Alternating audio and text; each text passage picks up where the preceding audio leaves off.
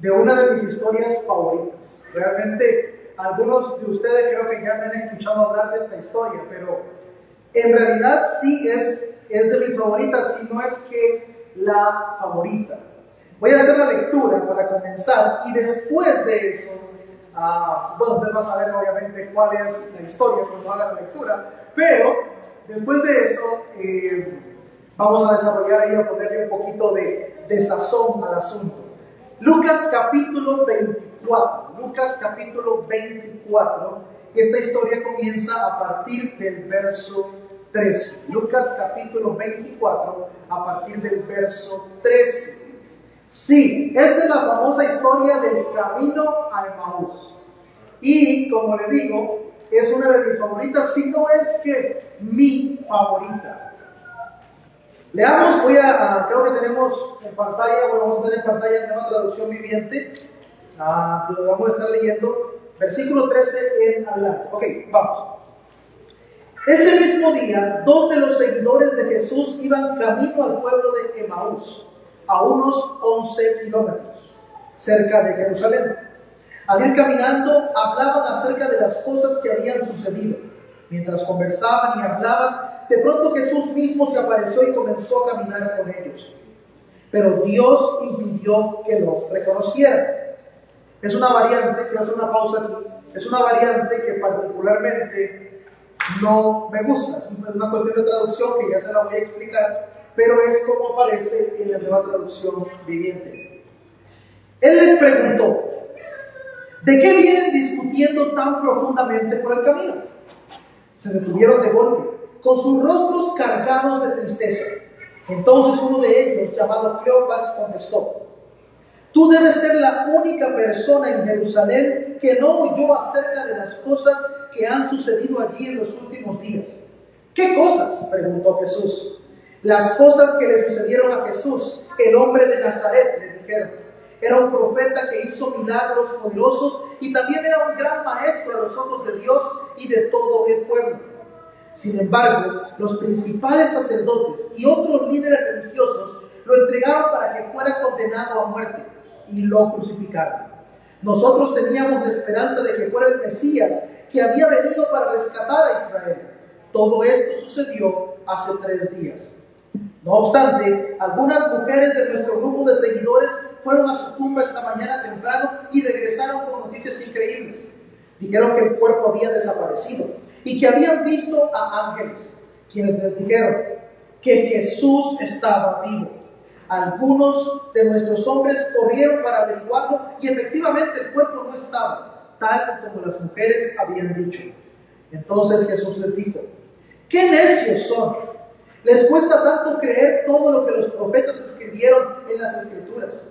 ¿Acaso no profetizaron claramente que el Mesías tendría que sufrir todas estas cosas antes de entrar en su gloria? Entonces Jesús los dio por los escritos de Moisés y de todos los profetas, explicándoles lo que las escrituras decían acerca de él mismo. Para entonces ya estaban cerca de Emaús y del final del viaje. Jesús hizo como que iba a seguir adelante, pero ellos le suplicaron, quédate con nosotros esta noche, ya que se está haciendo tarde. Entonces los acompañó a la casa a, sentarse a comer, tomó el pan y lo bendijo. Luego lo partió y se lo dio a ellos. De pronto se les abrieron los ojos y lo reconocieron. Y en ese instante Jesús desapareció. Entonces se dijeron el uno al otro, ¿no ardía nuestro corazón cuando nos hablaba en el camino y nos explicaba las escrituras? En menos de una hora estaban de regreso a Jerusalén. Allí encontraron a los once discípulos y otros que se habían reunido con ellos quienes decían, el Señor ha resucitado de verdad, se le apareció a Pedro. Bueno, quiero explicar que en esta transliteración realmente que tenemos al español, que es la nueva traducción viviente, responsabiliza a Dios de ser quien no les permite ver a que Jesús va con ellos. Sin embargo, el texto como tal no tiene tal indicador, lo que el texto posee más bien es que ellos no tenían la capacidad de saber que era Jesús el que iba con ellos. Quería aclararlo porque ah, es importante.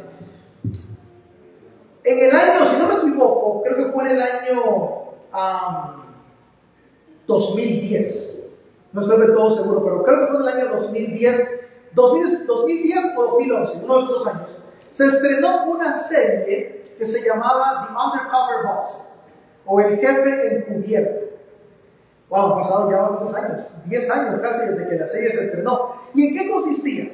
En que presidentes o directivos importantes de ciertas empresas, grandes en su mayoría, se transformaban.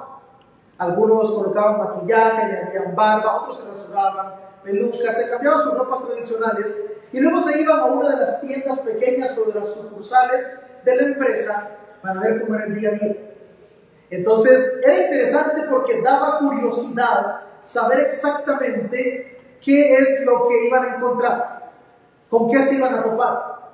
Era gracioso ver cómo algunos de los empleados eran malcriados o trataban mal al, nuevo que estaba llegando en el tiempo de entrenamiento sin darse cuenta que era el propio presidente. Algunos quizás ni tenían idea de que era el presidente o el CEO de la compañía, pero era divertido realmente uh, ver las reacciones. Entonces el show transcurría de forma tal que la persona interactuaba, tomaba los entrenamientos, hacía todo como un empleado normal, preguntaba, oye, ¿por qué hacen esto? Y había respuestas como, bueno, porque es la misión de nuestra empresa garantizar este servicio. Otros contestaban simplemente, bueno, porque nos toca y es lo que pagan, así que hay que hacerlo. Y él escuchaba todo eso. Había empleados que contaban sus historias, había algunos que, que decían, bueno, este, trabajo aquí, eh, quisiera pues ganar más porque tengo que pagar esto, pagar lo otro. Y otros que decían, no, no, esta empresa realmente es una basura total, pero bueno, es lo que hay. Y nadie más me ofreció trabajo, solo ellos. Y algunos eran muy, muy mal educados.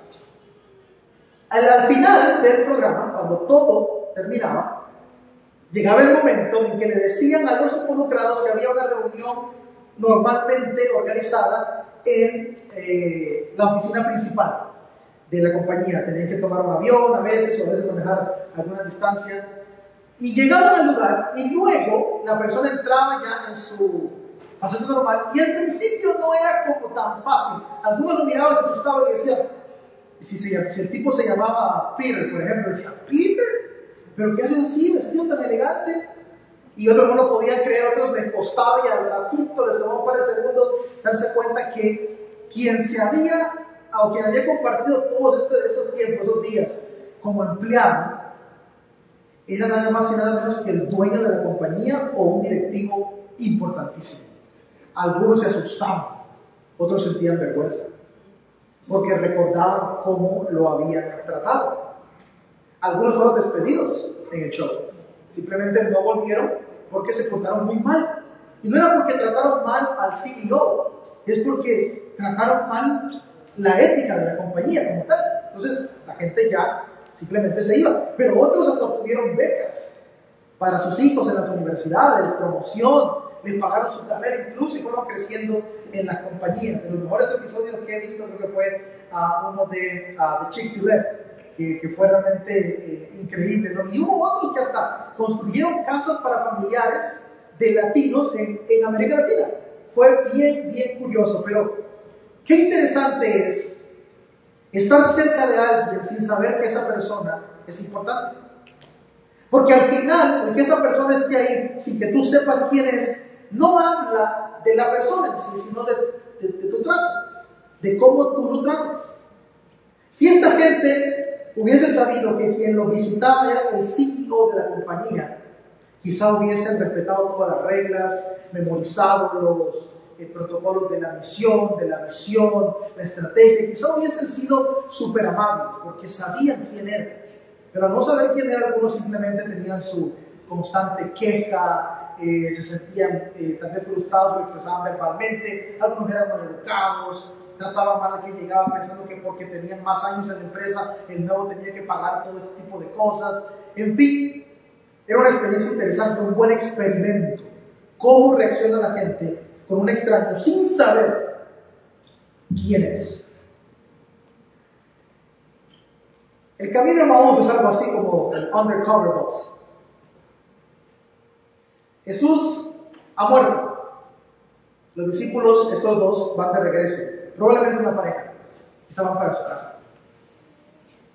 Y luego de repente un hombre se une y empieza a platicar con ellos. ¿Qué pasó? ¿Cómo que qué pasó? Uno pues diría normalmente, no, si está perdido, bruto. O sea, ¿cómo que qué pasó? Todo el mundo sabe lo que pasó, menos él. Ah, qué pregunta. O sea, ¿qué, qué pregunta más tonta? ¿Qué pasó? Y de hecho ellos le responden, ¿cómo? ¿Eres tú la única persona en todo Jerusalén que no sabe lo que pasó? Pues no, no sé. ¿Qué pasó? Bueno, a Jesús. Pero si usted que le digan a Jesús y Jesús sí es el que va con ellos. A Jesús, que pensamos que era el Mesías, pues lo mataron, se murió, ya, no está. De verdad. No, terrible, ¿no? Terrible, terrible. ¿Y ustedes están, cómo están? No, pues confundidos, ahí, solos. Ya. ¿Y no será que ustedes no han leído bien las escrituras? Yo les voy a explicar. Y aún él explicándoles cosas, no lograban identificarle. Y seguían caminando, y seguían caminando. Pero la conversación era tan buena que cuando estaban por separarse, ya él se iba, y ellos dicen, no, no, quédate en casa, vamos a comer. Y van a casa y en el momento del partimiento del pan, están comiendo, sus ojos son abiertos.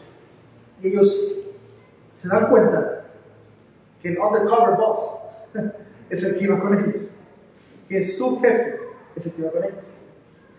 Ahora, esta historia es bonita, es curiosa, es bonita. Pero si no entendemos un poco el contexto donde fue escrita, no comprenderemos su trascendencia para nosotros. Hoy sabemos que algunas de las fechas en, las que se escribieron algunos de los textos del Nuevo Testamento probablemente sean más tardías de lo que se pensaba. Y eso realmente le da un significado poco distinto. Lucas es un texto que obviamente, al igual que todo, se escribe tiempo después de la muerte de Jesús. Es importante que usted entienda que ningún documento fue escrito del Nuevo Testamento, ninguno, durante el tiempo que Jesús estuvo caminando sobre la tierra. Si algunos eh, tienen la, la tradición o el estudio, llegan a pensar que los textos que pudieron escribirse más cercanos serían algunos 15 años después de los eventos, o 12, dicen algunos. Algunos piensan que son 20 o 22. Pero no hay ningún texto próximo, ni un año, ni dos años, ni tres años, ni cinco años después. Lo que sí sabemos es que cuando Jesús se va, a través de la tradición oral, se comienzan a compartir los relatos y las enseñanzas. Pero en algún momento, bajo la inspiración del Espíritu Santo, los autores comienzan a plasmar esas historias, esas experiencias. Y hablo de los escritos propiamente de los evangelios, no de las cartas que Pablo hacía, porque esas ya tenían que ver directamente con iglesias y algunas situaciones particulares. Pero los evangelios, los cuatro autores comienzan a escribir y no escriben como Pablo escribe. No están eh, analizando problemas, no están exhortando, ellos están contando quién es Jesús. Pero lo están haciendo tiempo después de que Él se había ido. No es inmediato. Ahora, ¿por qué es importante eso? Porque no costó, no tomó mucho esfuerzo para que los primeros cristianos enfrentaran rechazo y persecución. Críticas, burlas incluso. Se han encontrado algunos documentos tardíos a, que van llegando casi al año 100 o quizá un poco antes, que muestran que había burlas del imperio al cristianismo en sí. Entonces hay presión para los cristianos. Y es esta historia que les contaron. Algunos de ellos quizás nunca conocieron a Jesús. Estaban en otras provincias, en otras regiones, no tenían ni la más mínima idea cómo había sido Él, pero creían por fe en las historias y se habían entregado al movimiento que estaba volviendo loco al mundo. Porque era distinto en su pensamiento, en su manera de ser, en su esencia. Pero los cristianos, aún con esta emoción de estar siguiendo a este maestro de Galilea, quizás sin entender bien quién era del todo, pero están siguiéndolo, se han bautizado, se han entregado, hay burla, hay presión, comienza la persecución. Hay un sentimiento dentro que quizá era más profundo que lo que veían externamente. Y quizá era la pregunta, ¿dónde está Jesús? ¿Dónde está Jesús? Nos contaron que murió, nos contaron que resucitó, nos contaron que volvería. Pero ¿dónde está? Porque lo que estamos viviendo es incómodo. Lo que estamos viviendo es algo fuera de nuestra normalidad. Lo que estamos viviendo es algo que no concuerda con lo que nos dijeron.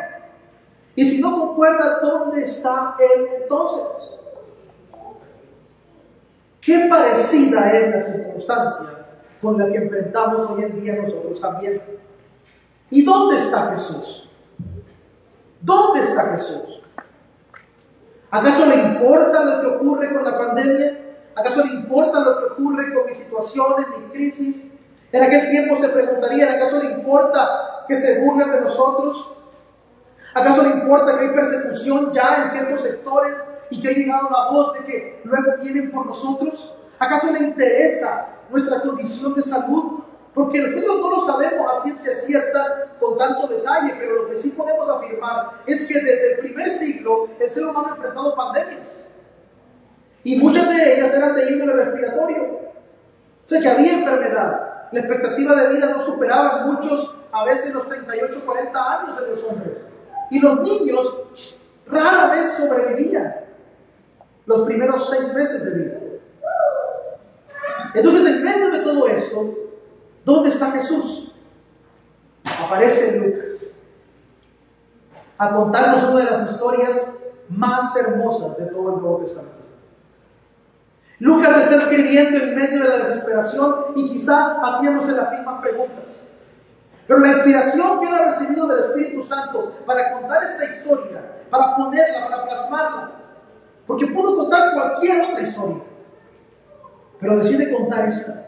Quizá la escuchó de primera mano de esta pareja y la transmitió de generación en generación y dijo, esto merece la pena contarse.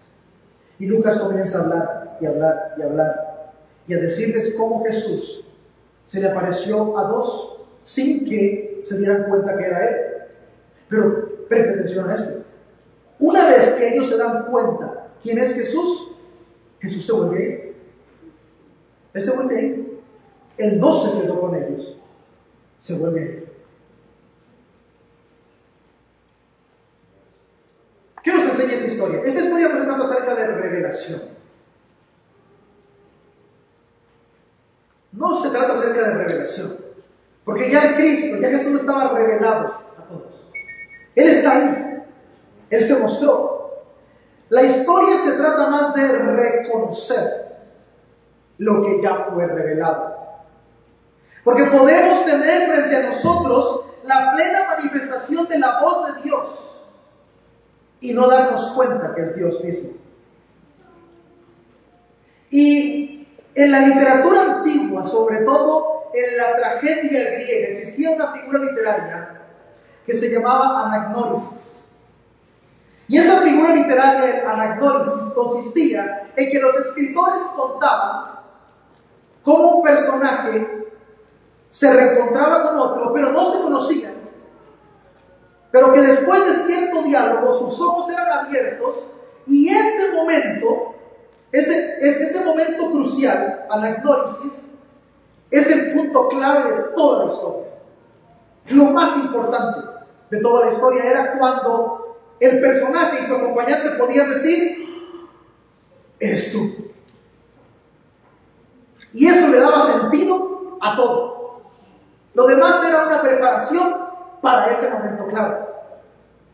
Lucas utiliza esta figura literaria para mostrarnos esta historia. ¿Qué quiere decir? Que el lector en aquel tiempo, al ver esta historia, al leerla, entendía que el momento clave de todo el relato no era cuando Jesús se apareció, no era cuando Jesús caminó con ellos, era cuando ellos dijeron, eres tú, eres tú. Ese era el momento clave de la historia. ¿Y por qué esto es relevante, mis hermanos? Porque todos nosotros, en algún momento de nuestra vida, pre-pandemia, durante la pandemia, post-pandemia, vamos a enfrentar una crisis de fe. Una crisis de fe que va a sacudir nuestro interior, que va a sacudir nuestro alrededor. Puede ser que la crisis de fe sea provocada por las finanzas, crisis relacionales, discordia, cosas que no puedes explicar. Si todo iba tan bien, ¿por qué llueve sobre mojado? ¿Por qué no salimos de una para entrar en otra? Puede que tu crisis de fe se vea afectada cuando empiezas a cuestionar tus creencias y te haces la pregunta, no entiendo dónde está Jesús. Entonces, el relato de Lucas es también para ti y es también para mí. Es un relato que me muestra, que me enseña que aunque las circunstancias externas estén a mi lado, cuando desarrollo una habilidad de reconocer al que ya fue revelado, mi esperanza vuelve a la vida. Y yo creo que en este tiempo lo que más hace falta es que nuestros ojos sean abiertos. Porque nos preguntamos, ¿y dónde está Jesús? ¿Y por qué ha permitido esto? Y si Dios es tan bueno, ¿por qué ocurren estas circunstancias a nivel mundial? Pero también, ¿por qué me ocurren estas circunstancias a mí? ¿Dónde está Jesús? ¿Dónde está Jesús? Va caminando contigo. Quizás no te das cuenta, quizás no lo puedes ver, pero lo hermoso de esta historia es que aunque tú no lo sepas, Él sigue ahí. Que aunque tú no te percates que Él es, Él continúa caminando. De las palabras más poderosas que los escritores plasmaron, sobre todo Juan en el Nuevo Testamento, en su Evangelio, fue cuando Jesús dijo, yo soy el camino, la verdad y la vida. Y quiero enfatizar eso. Él dijo, yo soy el camino. Y es que nosotros pensamos que la vida cristiana se trata del destino, pero la vida cristiana se trata del camino. Hay gente que está con una resignación en este mundo, en este punto que dice, ay, que ya venga Cristo, que ya venga, ya que nos lleve el Señor a todito, que nos lleve a todos ya. Yo digo, no, usted, yo no. Y usted, ¿por qué dice como el Señor, hermano? Sí, pero no me quiero ir porque ya no aguanto lo que está, lo que me está pasando aquí. Porque la esperanza entonces se, se, se, invierte, es una, una locura. Porque no, se, no es resignarse. Ah, ya mejor que nos muramos todos. Y modos ya, ya van diciendo por ahí que la vacuna es la marca de la bestia. Y entonces que ya nos pusieron un microchip y que ya nos van a rastrear. Digo, yo me fui a vacunar, le conté, ¿no? Me preguntó la señorita, ¿en qué brazo? Aquí en la frente. Porque si cuando me lo, me lo miren, entonces ya la gente va a saber que estoy marcado. Pero la gente inventa cada cosa. La gente inventa cada cosa. Cuando el mensaje nuestro es de esperanza, sí, hay muerte a nuestro alrededor, sí, nos duele, claro que nos duele. Y también a él le duele. Pero yo no puedo pensar que eso es una motivación suficiente para yo decir, ah, que todo se acabe y todo. Ese es un final glorioso, claro que sí. Pero disfruta el camino a pesar de la adversidad. Porque la vida cristiana se trata del camino, porque el camino es Cristo. Y si el camino es Cristo, no es que me está llevando ahí, es que voy sobre Él. ¿Y qué quiere decir que Jesús sea el camino? Que es seguro, no hay, no hay tropiezo, no hay escombro. Es seguro caminar sobre Él. Y cierro con esto ahora. Lucas quería que además la comunidad supiera algo. Que fue hasta que el pan fue partido que sus ojos fueron abiertos. Sí, hay una referencia clara a la Eucaristía, a la cena. Sin embargo, no al acto como tal, sino a la naturaleza del mismo. ¿Cuándo es que ellos vieron a Jesús o se dieron cuenta que era Jesús? Cuando estaban en comunión unos con otros. Porque a veces nosotros no nos damos cuenta. Hay un pensamiento egoísta que circula por ahí y por más que hemos predicado y hemos hablado, claro, no vamos a cambiar nosotros al mundo con, este, con esta aclaración. Pero la gente vive cerrada en un pensamiento tan antibíblico, más, le voy a decir que no solo es antibíblico, es diabólico, es del demonio. Ese pensamiento que yo no necesito a nadie, solo a Dios. Si Dios conmigo, que todo me abandone. No. Hermano, hermano, yo te quiero decir que el Señor nos creó para comunión. Y solo seremos capaces de ver a Dios cuando entendamos que Él está en ti y está en mí. Y cuando te veo a ti, lo veo a Él. Y cuando tú me ves a mí, lo ves a Él. Imperfectos, totalmente. Pero en el fondo nuestra mirada, todo lo que importa es Él. Entonces, hermanos, el mensaje es este. Hay esperanza. Hay esperanza de que Él sigue caminando con nosotros. De que Él no nos ha abandonado. De que independientemente que no le veamos, sigue caminando. Pero qué gran es cuando podemos verle. Quiero retarte esta semana a que abras tus ojos. No sea que te pase Jesús por enfrente y te pierdas ese momento. Pero tampoco andes buscando a Dios viendo al cielo, viendo a las estrellas, viendo a los árboles, porque Dios está en el prójimo, porque Jesús está en el que convive contigo, en el abrazo de tu pareja, de tu cónyuge, en el abrazo, en la risa del niño, en el llanto del que sufre. Ahí está Jesús. Y cuando aprendemos a ver a Jesús en el otro, entendemos lo que es disfrutar el camino.